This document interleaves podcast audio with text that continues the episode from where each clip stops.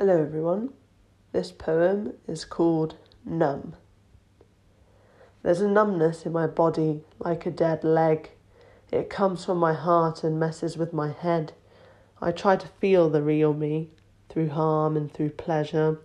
I've been hurt so many times, I just stand in bad weather. The scratches feel like kisses, my body a temple of doom.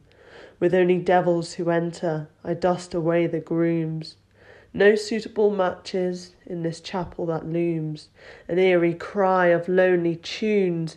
I turn away from help, my cries just go straight to hell. Nobody bothers with the lies that they tell, otherwise, they feel at risk falling under my spell.